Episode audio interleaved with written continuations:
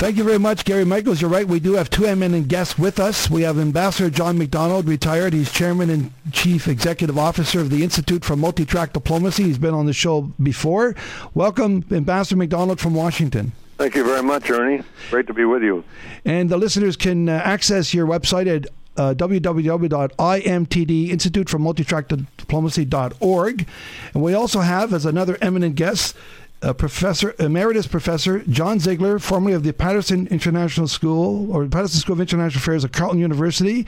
And John Sigler, welcome again to the show. Thank you, Ernie.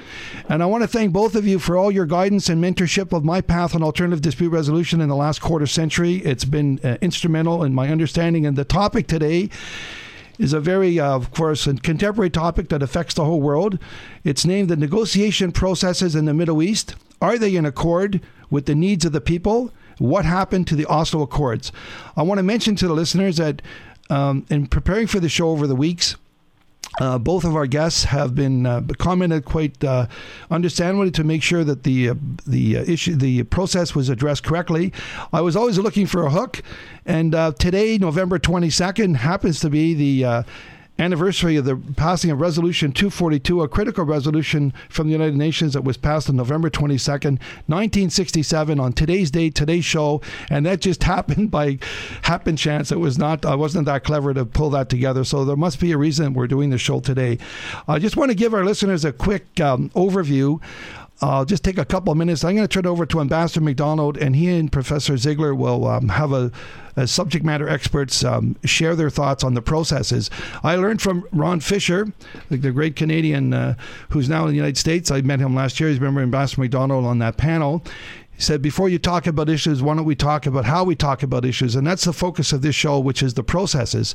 I'd originally wanted to do it on the anniversary of the Balfour Declaration in 1917, but you were right, Ambassador McDonald, that was not something that was resonating with people. But you mentioned to focus and starting point on the Oslo Accords, which Professor Sigler agreed with. As listeners may or may not remember, the uh, first mediator by the United Nations, uh, Count Bernadotte from um, Sweden was assassinated on September 17, 1948, and there's been assassinations since then. We know of President Sadat, President Rabin, wondering why there's violence when that occurs.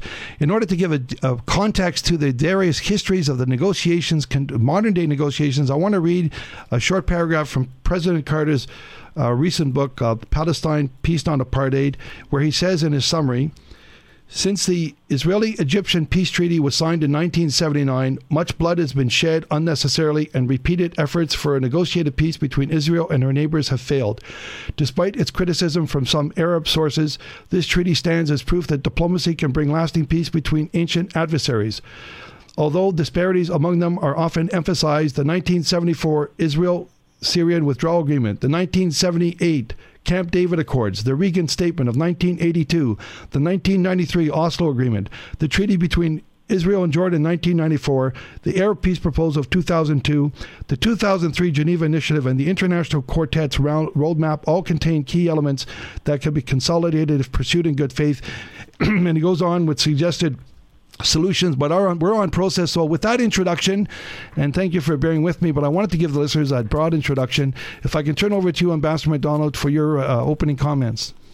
Well, thank you, Ernie. I think you're very courageous to take on this subject at this point in time, and I appreciate uh, your invitation to be a part of the process. Uh, for your listeners' information, I uh, lived as a diplomat uh, eight years in the Muslim world. And I also was invited uh, in 1988 and again 1998 by the Foreign Ministry of Israel to train uh, their diplomats in conflict resolution and peace building skills.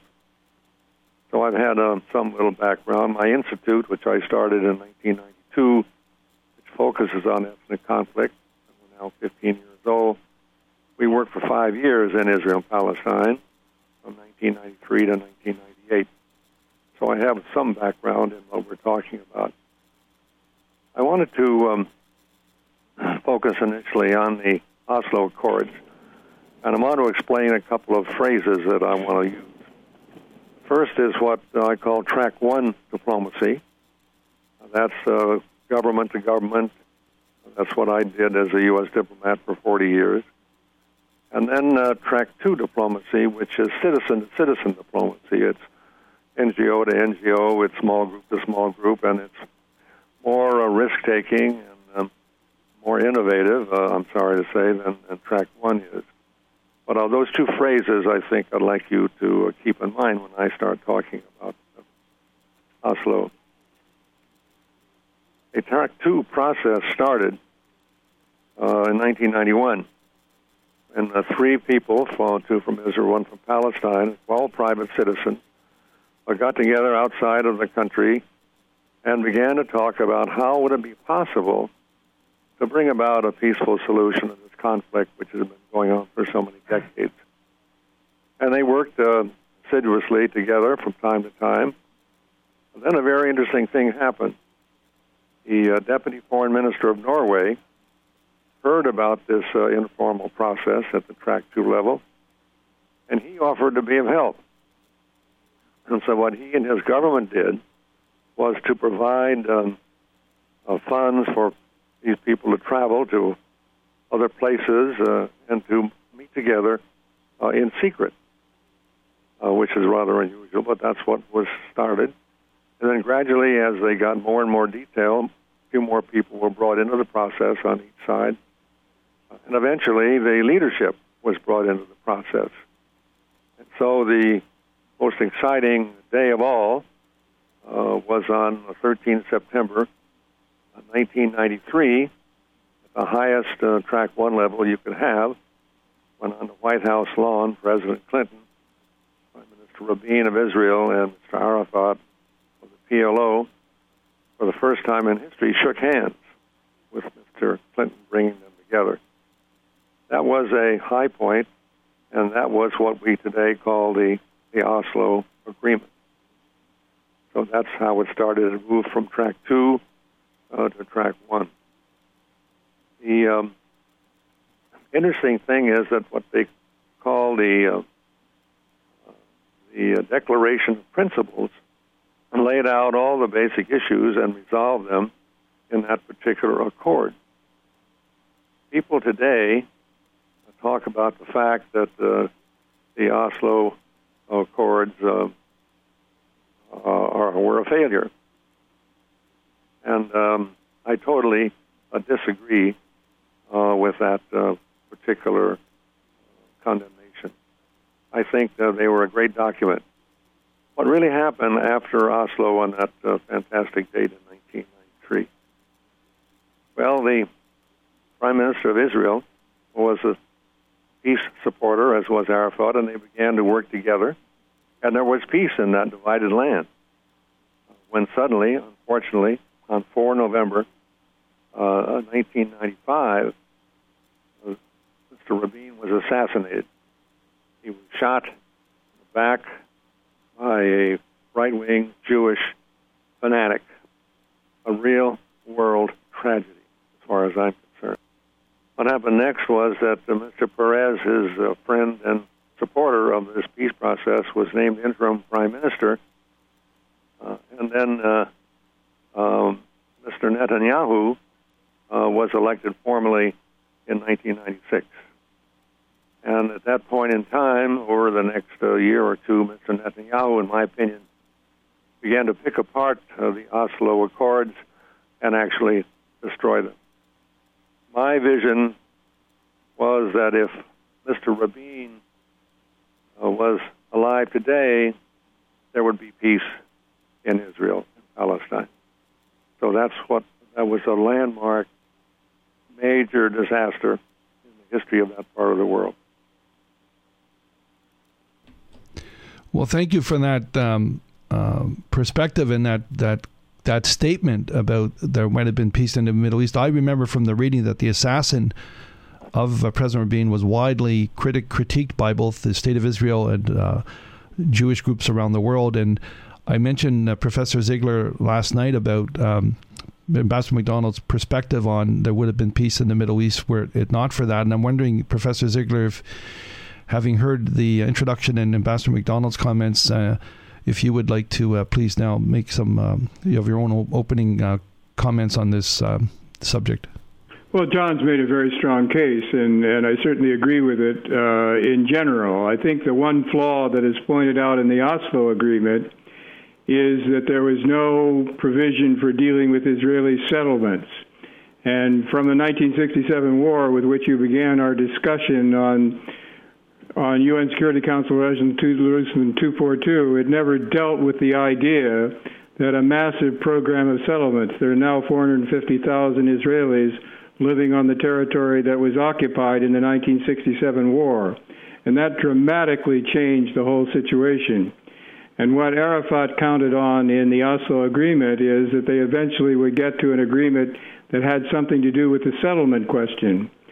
And the, the problem that uh, Ambassador McDonald brings out is that Rabin could not deal with the settlers, and they took their revenge on him that remains a serious obstacle, the most serious obstacle that we have now, because next week we have these talks that are scheduled for Annapolis, Maryland, on trying to reopen this whole peace process once again. But the Israeli cabinet is deeply divided again on the question of dealing with the settlements. And that's the issue that has come up over and over again. John McDonald is right that various Track 2 efforts have always dealt with the settlement question, but the Track 1 effort has always broken down because of internal divisions on this question, primarily on the Israeli side. Thank you very much. And um, um, those those uh, perspectives are also captured in, I guess, uh, President Carter's book. I'm wondering, with with both of you, with your both of your opening comments, there's a um, a question I have generally about uh, President Carter's book. Uh, um, on this, I know he was widely maligned by certain segments, but there was a book written this year by Abraham Foxman. He was president of the uh, Anti Defamation League. Um, it's um, calls about the myth of the um, the Jewish lobby, basically. And uh, there's a couple things in his book that I want to uh, mention and ask both of you to comment. One is that uh, in trying to understand why he um, he felt that President Carter, as a world statesman and as a well-regarded and respected peacemaker in the Middle East, in terms of trying to understand why. In this book, he seemed to, uh, according to um, Mr. Foxman and others, sort of became a little bit biased on on one side. He felt that the um, ancestry of the of the Americans in terms of the European invasion, conquest, occupation, and to some continuing genocide of the uh, Aboriginal peoples is similar historically to what President Carter feels was happening and is happening with Israel and the Palestinians, and he felt that maybe there was some uh, uh, empathy by guilt or something. It was an interesting comment on that, and you know, in terms of what's happening in our own backyard, that's the one part I wanted to throw out. The other part was what I found in in terms of Mr. Foxman's book which I found compelling, is a statement that said, notwithstanding any of this, of what our views are, um, I'm going from memory where he says, we have to, as a human race and looking for the next generation, we have to find our common ground, our common purpose, and a process that will work for us. I'm wondering if I could. Uh, ask you maybe Professor Sigler and then go back to Ambassador McDonald just to reverse the order a bit. If you would like to comment on either or both of those uh, comments uh, by Mr. Foxman and President Carter's book. Well, the search for common ground, of course, is well taken. And as Ambassador McDonald brought out, it's not that these people cannot find, in principle, agreements. There have been intensive talks for years.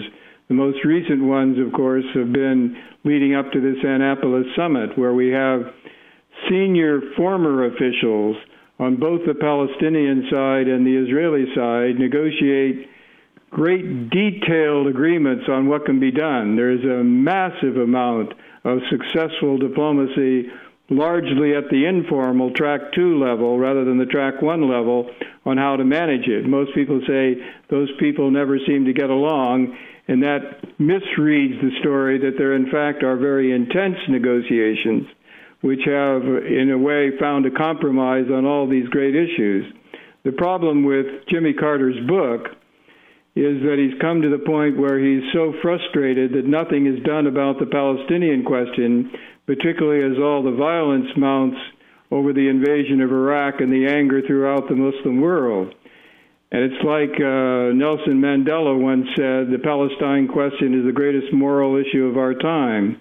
And people try to put it aside and say that we hope it will go away because it's so difficult, but it continues to reinfect international diplomacy and politics because it's not dealt with.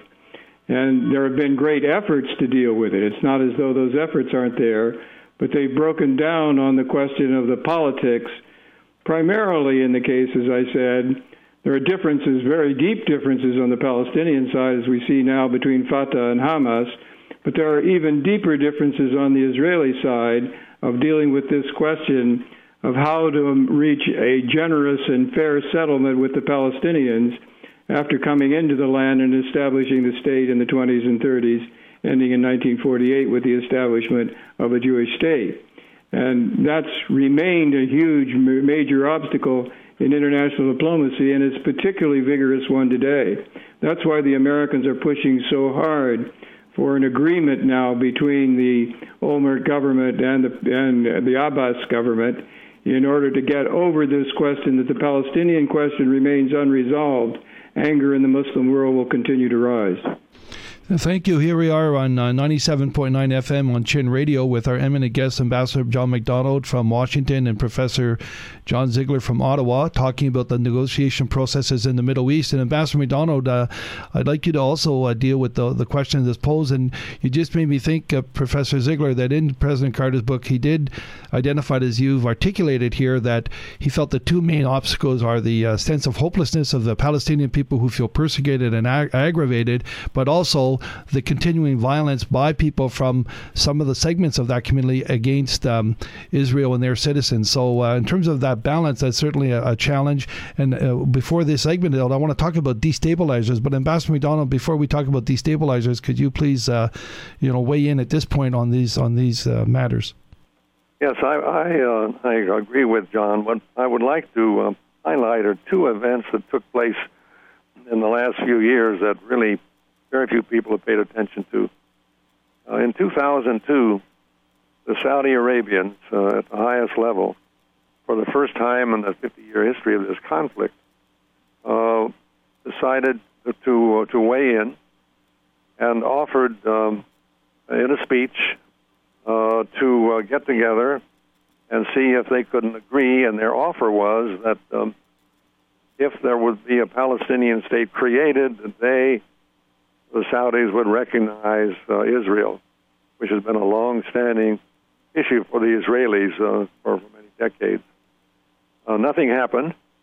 So then uh, the Saudis convened uh, in Lebanon a, an Arab summit in which every Arab head of state participated, and they then proposed uh, jointly that same idea to the world. All of them agreed that they would recognize Israel uh, if a Palestinian was created as a separate state, basically. You know that that, uh, for me, landmark uh, effort on the Saudis' part was rejected immediately within an hour by Netanyahu and by President Bush. I thought that was another tragedy. This was a very serious effort on the part of the Arab world. And that was a pure track one effort. The track two effort, which took place a year later, in 2003, uh, something that uh, you may have heard about. Uh, we call it the Geneva Accords. And this was where a group of Israelis and Palestinians uh, and at the track two uh, people to people level met in Geneva, Switzerland for some weeks and actually agreed and issued on the 1st of December 2003 uh, the Geneva Accords, which were basically an effort to resolve the various basic issues that have been put out there. This, too, was ignored by Track 1, uh, by Israel, and by the United States.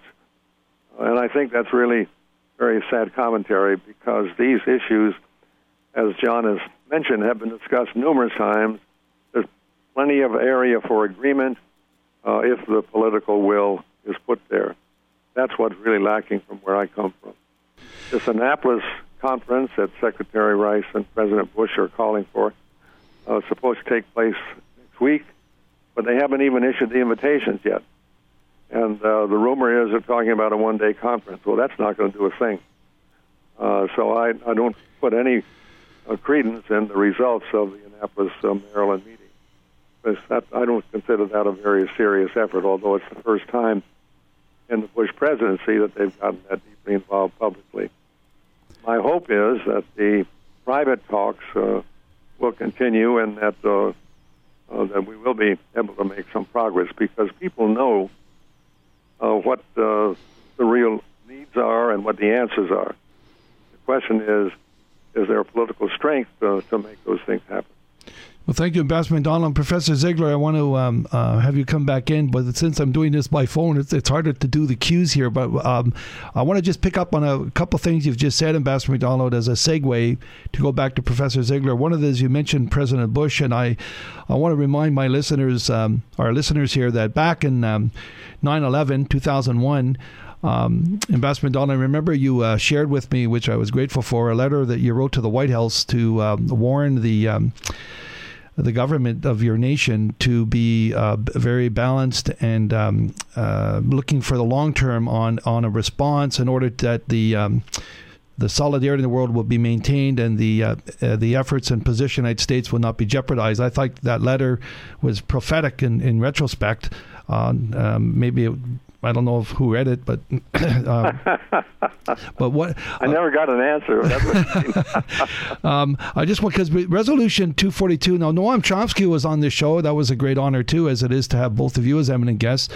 Um, and also P- Professor Galtung, I think from Transcend University, Ambassador McDonald. He was he had dinner with you one night, and I had him. He was here in Ottawa at a conference, and he was on the show. Um, I asked both of them the same question. I want to ask this to both of you, and Professor, I don't want to take away any other comments you might have as we close off our first segment in a few minutes about what we've just talked about. But let me just read for the listeners the preamble to Resolution 242 and share from a global citizen's point of view. So we all seem to know the statistics are that you know 80% of the of the population want a non-adversarial solution. Um, I threw out a quote once, you know, uh, war is good business for the few, but peace is better business for the many. Whatever the other agendas are, you know, how do these processes be destabilized for such a few people, especially when you read all of these um, comments, like the commentary to UN Resolution 242 passed on November 22nd, 1967, starts with uh, from the Security Council expressing its continuing concern with the grave situation in the Middle East, emphasizing the inadmissibility of the acquisition of territory by war and the need to work for a just and lasting peace in which every state in the area can live in security, emphasizing further that all member states in their acceptance of the Charter of the United Nations have undertaken a commitment to act in accordance with Article 2 of the Charter. And that Charter of the UN talks about, it starts with that the uh, next generation shall not suffer the scourge of war. So I'm just wondering um, uh, how do you take all these words and all these process histories, and why do they keep getting stabilized, Professor Sigler? Well, you're wise to come back on this date for 242 because there was a controversy, even all the politics about that, and Canada was there on the Security Council when all this took place.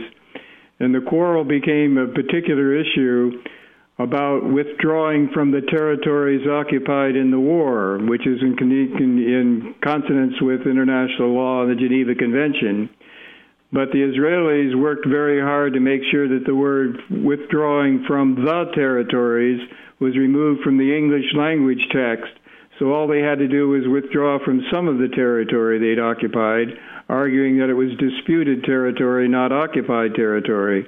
And from the very beginning, there was that flaw and division in the language, because in the other UN languages, the article is there and says the territories. As I said before, the key breaking point since 1967 has been the establishment of these 450,000 settlers in colonies now in the West Bank, which was to be made part of the Palestinian state. And that's what the quarrel that's blocking us in Annapolis is still all about. It's interesting in Jimmy Carter's book, he argues that he had a promise from the then Prime Minister of Israel during the peace treaty with with uh, Egypt negotiations at Camp David. That Menachem Begin said that he withdraw, would withdraw from those settlements, and that's been disputed because he didn't actually have such a commitment from the Israeli Prime Minister. And what's one looking for now in the Annapolis summit is that Ehud Olmert said he won't build any new settlements, but he didn't say anything about stopping the continuing construction in the old settlements, which is what Condoleezza Rice is trying to get him to say. So you see these very important differences over language reflect the political conditions on the ground, which remain deeply divisive. Well, thank you. It reminds me, uh, I'm glad you mentioned that. I was reading about how international lawyers are interpreting these things, and it reminds me of getting away from a legal solution to a solutions based on justice. And justice is just us. And um, uh, here we are on 97.9 FM on Alternative Dispute Resolution, show number 147, with uh, guest ambassador John McDonald from the Institute for Multi-Track Diplomacy in Washington, Emeritus Professor John Sigler from Ottawa. We'll come back into our second segment. I want to talk about the role of civil societies and how far can we go with ADR on an ADR roundtable for the Middle East? Welcome back to segment two of our uh, fascinating topic on the negotiation processes in the Middle East. Are they in accord with the needs of the people? Uh, what happened to the Oslo Accords?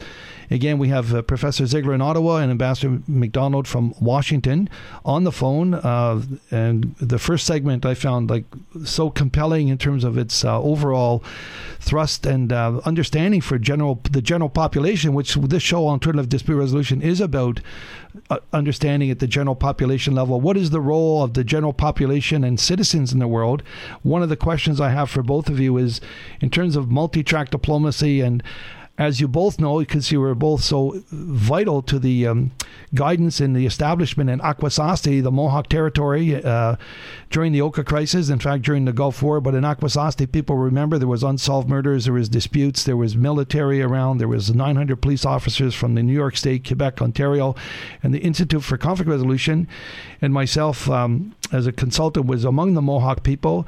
Uh, Professor Sigler, you called it the Middle East of North America. But one thing I learned what the Mohawk people did uh, was to create an alternative dispute resolution roundtable, if I can call it, where um, outside of the regular institutions of elected governments and um, um, those formalities, they created an informal table they called the alternative dispute resolution table, which is what I, I saw it as. And even people who were uh, considered to that should be excluded at that time, including the War Society, everyone, all segments of that society were able through shuttle diplomacy, through negotiation, and Tom Colosi's core model of negotiation was involved, where every segment, every faction was listened to and heard, and they found a way to talk together.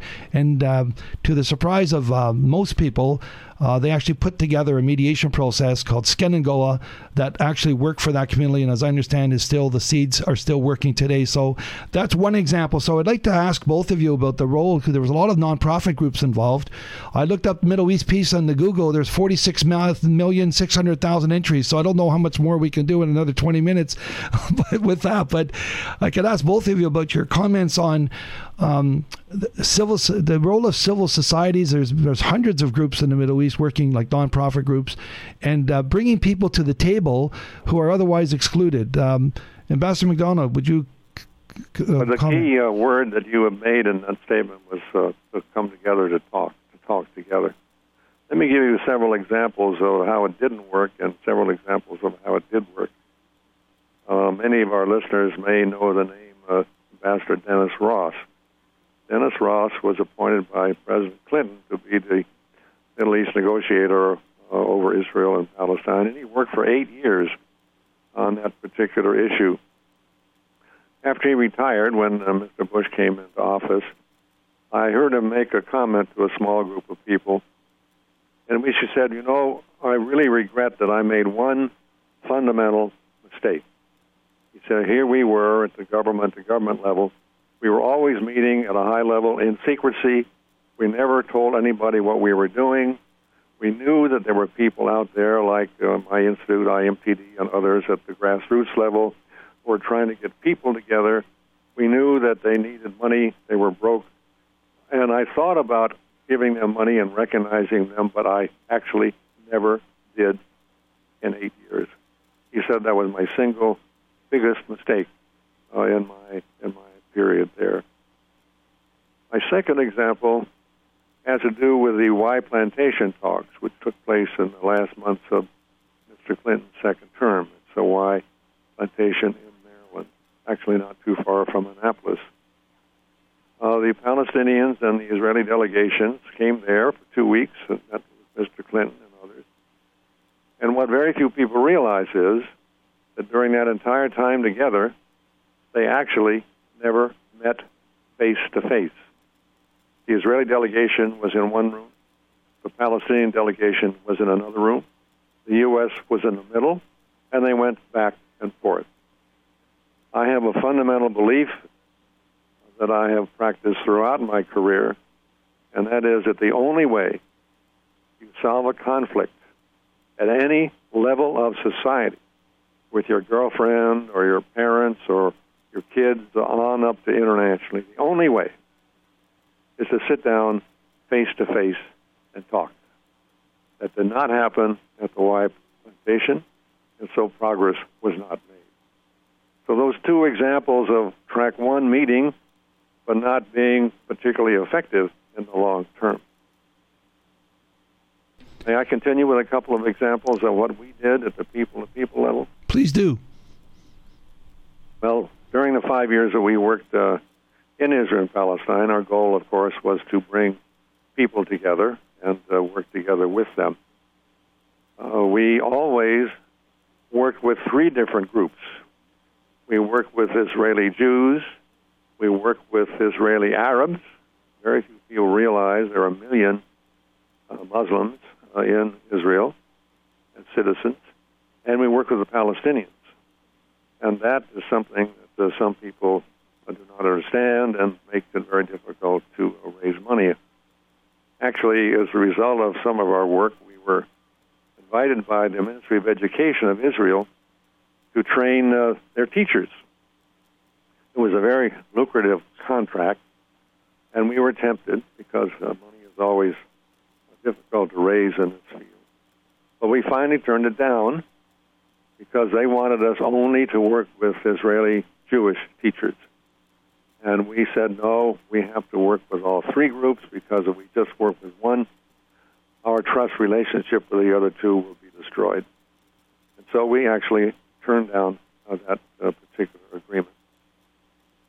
There is another example of people living together uh, which is a very unusual uh, situation uh, in um, in Israel and Palestine. I don't know whether you're familiar with Neve Shalom, but it's uh, it's a group of uh, Israelis and Palestinians that have worked together and lived together for several generations now, and they have brought young people from both sides together in, in their community uh, to provide them with training and skill building. So it's a peace effort on both sides uh, in Israel and Palestine has really done magnificent work over the decades. Many, many thousands of people have worked together to try to build a peace process.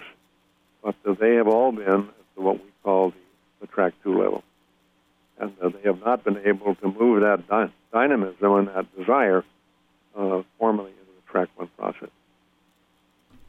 Well, thank you for those examples, Ambassador McDonald from Washington. Professor Sigler, before I uh, and I'll turn it over to you, some a, a, thought comes to my mind that I've shared with both of you before that I learned from the uh, from both of you and from the intervention from Akwesasne. Uh, I tell the story of a house that's in um, uh, disarray. They're fighting in, within a house, and somebody from the room in the house calls out to a neutral who knocks on the door, and the the person in one of the rooms comes to the door and says, "Come to my room. Our house is in conflict." And the, the third party neutral said, okay, I got to go visit other parts of the house to see other members of the family.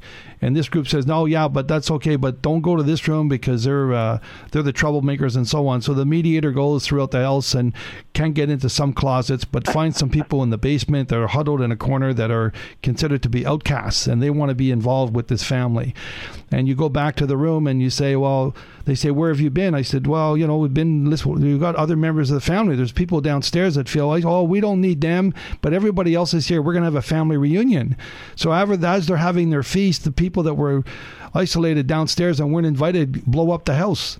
Um, and I always I don't know like the, that metaphor seemed to work in the in that territory. But I'm wondering, Professor Sigler, in terms of dealing with uh, some of examples and how like when Ambassador McDonald mentioned the assassination, how one person can make a difference. Why do the destabilizers have such an impact on the vast majority of people um, that look are looking for peace? When I was in Lebanon with my wife Yimna in 2004, I went to Sabra Shatila camp. I have very many Jewish friends. I deal with interfaith leaders all the time. They all were looking for something. Why do such a small minority? Can, how can they destabilize these processes? You raise a very important question, Ernie, and it's one that's been much studied the whole business of conflict resolution. You put a you put emphasis on the fact that the large bulk of the people really want a settlement. We can see this between the Israelis and the Palestinians. Anywhere between 70 to 80 percent of the population in repeated polls are in favor of a peace agreement. But if you ask them, they always say it's the other side that can't do it. It's not us. And so what you get into is a question that what really changes conflict situations at the family level as well as all the way through small groups to the international level is when violence occurs.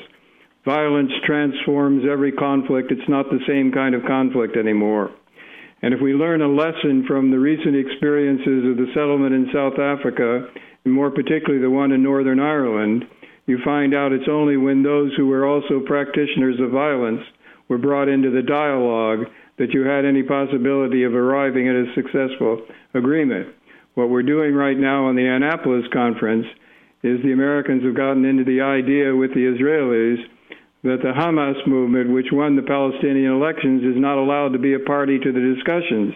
So you eliminate those who you say, because they're violent, they're not allowed to be participants in the dialogue. When they play critical roles and transform situations, it's very important that everyone is included.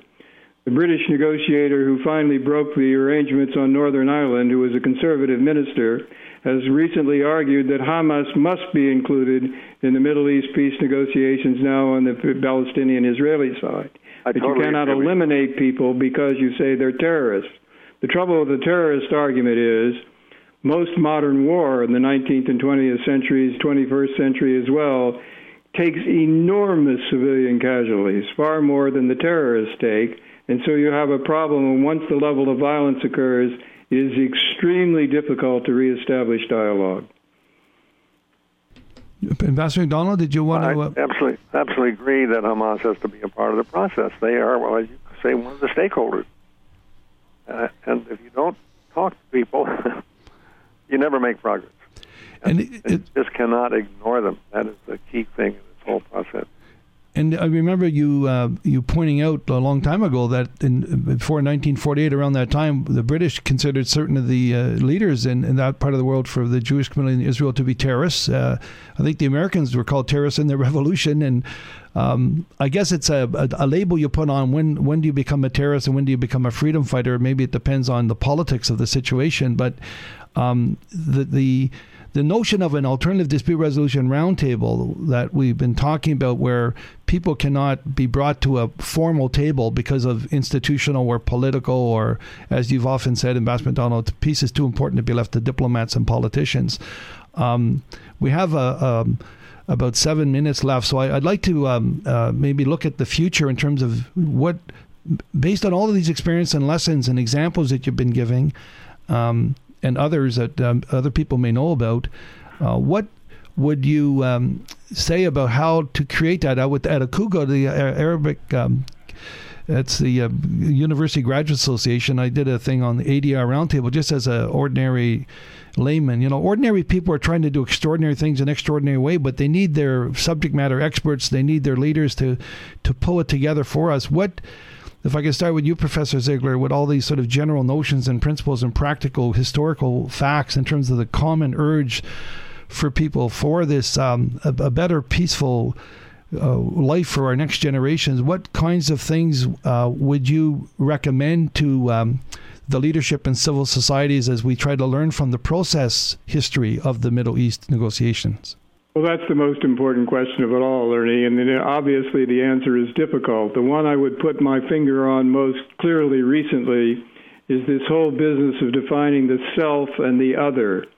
And what usually happens is you get into a black and white view. We are good and they are bad, and then one is evil in a kind of sense, and any measures can be taken against it. I went to a conference really on the recently on the great Persian mystic Rumi, who said the other is a mirror who reflects ourselves. And it's this business of the reality of what kind of people are we and how do we deal with the so called other? Can you see any humanity in the other? And of course, if you can't, then you're essentially into a no win conflict situation. But the ability to understand that all of us are plagued by the same terrible problems and need to, to use the method of reaching out and trying to understand what the other's grievances are. And I see the specific example of what I'm talking about is that Colin Powell and Tony Blair argued very much with the Bush administration that the path to Baghdad, getting rid of Saddam Hussein, lay through Jerusalem. Unless the Palestinian question were solved, you would never deal with all the other problems of the Muslim world, and therefore it was essential. But the neoconservatives argued in Washington that if they just solved the problem in Baghdad, then the Arab Israeli problem would go away. Well, what we've learned is by the choice of violence, in the case of the Iraqi one, you've just escalated violence and anger everywhere. And it makes the challenge that we're living through now extraordinary for us to try and deal with the need for sympathy and understanding of the other. Well, thank you very much for that. I think that's going to resonate in the hearts and minds of people. Ambassador McDonald, on that, um, on on these principles, uh, could I have some thoughts from you on that? And then I'm going to ask both of you. I want to engage both of you right after this part on the um, the notion of um, deep mistrust and fear, which I always say, you know, um, don't let mistrust and fear keep you from the table to discuss things. Bring your mistrust and fear to the table. So those are some of the deep rooted things I'm sure uh, with people who categorize, as you say, Professor Sigler. So, Ambassador Don, if you could uh, maybe speak to the issues we were just talking about on in principles and maybe you know begin a discussion about how do you deal with uh, bringing mistrust and fear to the table? And if i can add one more thing and i, I want to do this because i don't want to lose the thought is uh, for those of us who are um, just lay people and everything and so to say well there's so many other agendas from people like war is big business and you got to keep war going because it's an economy of war or there's other agendas that have nothing to do with the goodwill of ordinary people has to do with the um, the uh, good uh, bank accounts of certain uh, elite. Um, that seems to be a sense around the world. I'm just wondering if I could just throw those notions out, in Ambassador McDonald, if you can take what you want from there. Well, I'd like to say that I totally agree with what John said. That the basically what we have to do is touch the heart. People have to realize that the enemy, where they are, have the same hopes and aspirations that you do for a peaceful world. One of the things that we did in 1998, which uh, really was an education we were able, through friends, to bring together uh, 30 women uh, in uh, in Israel. Uh, they were about uh, a dozen from uh, Israeli citizens, half a dozen or more Israeli Muslims, and the rest were Palestinian, all women. I was the only man actually who was allowed in the in the room. We had a, a three-day training plan these women were all leaders in their respective communities. They were all track two people. They were all terrific women, important and powerful women in their own respect. They had literally never met together before. The Israeli women had never met, literally, a Palestinian woman or an Israeli uh, Muslim.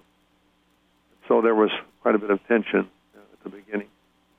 But we gradually worked with that, and then we broke up into small groups where each of the representatives from all three groups uh, coming together to talk in more detail. And I sat on the outside of one small group and just to listen to what they were talking about. And they went around their little circle and explained who they were and what uh, why they'd come into this circle in the first place and something about their background. And the one of the Palestinian women spoke up and she said, "No, I nine months ago my three o'clock in the morning, my door to my house was knocked down. Soldiers came in. They pulled me out of bed. Uh, they took me to prison. They, they never charged me with a thing. I was not allowed to make a phone call or contact my family. I was kept uh, incarcerated for five months, and then suddenly released with no explanation. Uh, that was pretty shocking. Uh, then the, the next uh, Palestinian woman had the same story in more detail, and she was in prison for eight months. By the time they had finished uh, talking, the Israeli uh, Jewish women were sobbing and asking for forgiveness and said, We never realized that our boys, our soldiers, would do that to you. So this was a total lack of communication between that group and between the military and the private citizens of those countries. And I think that is a critical area that we have to address if we want to build a peace process. Well, thank you. It certainly speaks to um, something that's guided me, and both of you have helped me understand is to humanize the process, to reduce the human and economic costs of conflict, is to realize we are one human family. And uh, Professor Sigler, I wonder if you would like to comment on some of those questions that I was posing about mistrust and fear, and how do you get to a table with that? And also, I want to add uh, we have a few more minutes before I ask you for a vision statement. I want to add another point. I'm sure it's on the minds of everyone around the world, and as you've already alluded to it, is how we allocate resources, not just intellectual but financial resources. We know we hear in the news of untold billions of dollars being spent on this and that. If you listen to our Canadian Stephen Lewis, who is so frustrated with the West about not dealing with all the different issues of poverty and things in the world that can be addressed, but why is there so much resources? Allocated to these adversarial matters. And as you've mentioned many times, Ambassador McDonald, I know professors here, we talked about that, when there's processes that are there and there's people ready to do it in the vast majority, but the funding is not there. The funding goes to other places. I'm that's a phenomena to me that I think maybe like environmental stuff, it's going to have to hit the front burner of the general public. We're going to have to demand allocation of resources for these processes. So those are some other thoughts, Professor Sigler. We've got a few more minutes here on 97.9 FM as we going to complete our segment. If you could take a couple of minutes on those points, and then if you could uh, follow that up with uh, Professor Sigler with any vision statement you would give to for your own views, for the general public, for the world leaders about that, and then Ambassador McDonald. So I don't lose any more time, I can ask you to, um, you know, take it from there, and uh, I'll have a minute at the end. So Professor Sigler.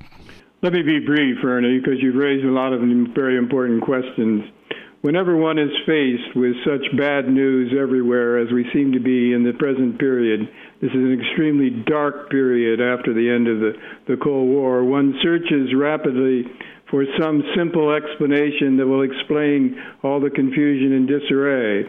And I think history is so complex and diverse, that the search for a single factor is probably a mistaken thing to do. There are so many factors that operate. You you raised the cost of uh, operations and people making money, and that's certainly one of the factors. But it doesn't cannot be reduced to that. It has to be all of the factors at once considered. And when you try and come to some common understanding of how to escape from the dilemmas of the human condition, about the only set of values that I can find will stand up for us over and over again is the need for compassion and understanding and helping others rather than more search for enemies and escalation of violence. Thank you very much, Professor Sigler. Ambassador McDonald. Well, I think the key issue is leadership. We have to have people in power who, track one, who are respected and have the guts and the courage to take the difficult decisions. That uh, we had that uh, in, in 1993, and uh, I don't think we've had it since that time. And too often, politicians and political the elected people are looking for a quick fix on their own watch. And obviously, this conflict doesn't uh, match that uh, that approach because you need patience, and you need skill, uh, and you need a little money. I am totally convinced in my philosophy that every conflict in the world can be resolved. So I continue to have hope for this particular conflict. Uh, once we have the political will and the leadership and the willingness to meet face to face, I think we can make well, those are um, uh, fabulous points, and I want to thank uh, both of you for the guts and courage to uh, be on the show with me today. Uh, coincidentally, on the anniversary of Resolution 242, November 22nd. I want to thank both of you for extraordinary leadership, uh, maybe not as well known to the world as it should be. Uh, might be appropriate, Professor Sigler, if you want to comment on this. I was honored to be on a committee where you nominated Ambassador John McDonald for the Nobel Peace Prize. I'm glad you brought it up. It's a, good to get it out in the world. John was extraordinarily and remains enormously deserving of that high award. thank you very much for strong, strong support from both sides. and you know, and uh, my wife, you and I, uh, thank you again, uh, uh, John, for you and your wife Christel. Wonderful hospitality when we were there last year. When your grandson uh, initiated that uh, program at the university, the American University in Washington, and I, I was facilitated the panel. But you were so hospitable and. Um, uh, your hospitality for both of you from your hearts and your souls and your minds is really comes through. One thing I think you learn on the radio, you can feel that um, that genuineness um, among both of you, and I. Uh, you make me think, you know, that it's a it's Pandora's box and all the ills and evils. And isn't it true that the last thing in Pandora's box, after all the evils and ills of the world were out there, the last thing was hope. And the uh, I've been listening to both of you and seeing this life journey that you've taken and how you've helped people. That um, for me anyway, you've helped put that antibiotic of hope out there. And I know from all the religious leaders and political leaders and ordinary citizens that you we interact with that. Um, You've touched the uh, the real spirit. And as the Mohawk leader said once back in Akwesasne, you might remember, uh, John, um, both of you. Um, he said each culture is like a flower. One day the world should be a beautiful bouquet. and uh, you know we have a ripple effect. Both of you have had a ripple effect. Um, I haven't been here, so thank you for letting me sort of ramble on a bit. But you're really uh, you really moved me to uh, to feel really affirmed and everything. And uh, so I believe that each ripple can become a wave that wash away unresolved conflict from the shores of injustice. And you both have been those ripples and you've created a wave of thinking here. So thank you very much, Emeritus Professor John Sigler. Ambassador John McDonald from Washington for helping us think through the negotiation process in the Middle East. And may we go far with ADR for the future for the next generations. Thank you both very much. Thank you, Ernie. Thanks, Ernie. Um,